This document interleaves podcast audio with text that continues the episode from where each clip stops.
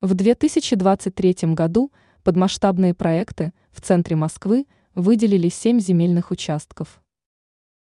Правительство Москвы продолжает привлекать частных инвесторов для реализации различных проектов в столице. Для частных компаний предоставляется возможность строить объекты различного назначения на льготных условиях. Связано это с тем, что компании только с государственным участием не смогут полноценно реализовать строительный план развития территории Москвы.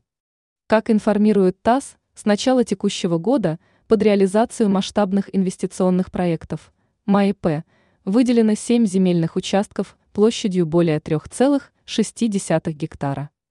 Что характерно, земля выделена в самом центре столицы в ЦАО, застройщикам придется проделать большую работу по модернизации инженерных сетей.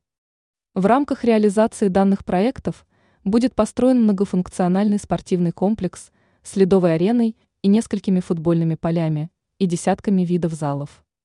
Также будут построены офисные здания, административные торгово-развлекательные центры, а также театр современного жанра. Традиционно город заключает с застройщиками договоры на землю сроком на 5 лет. За это время все проекты должны быть реализованы в полном объеме. При этом по этой программе застройщики могут рассчитывать на всестороннюю поддержку со стороны городских служб на всех этапах реализации проекта.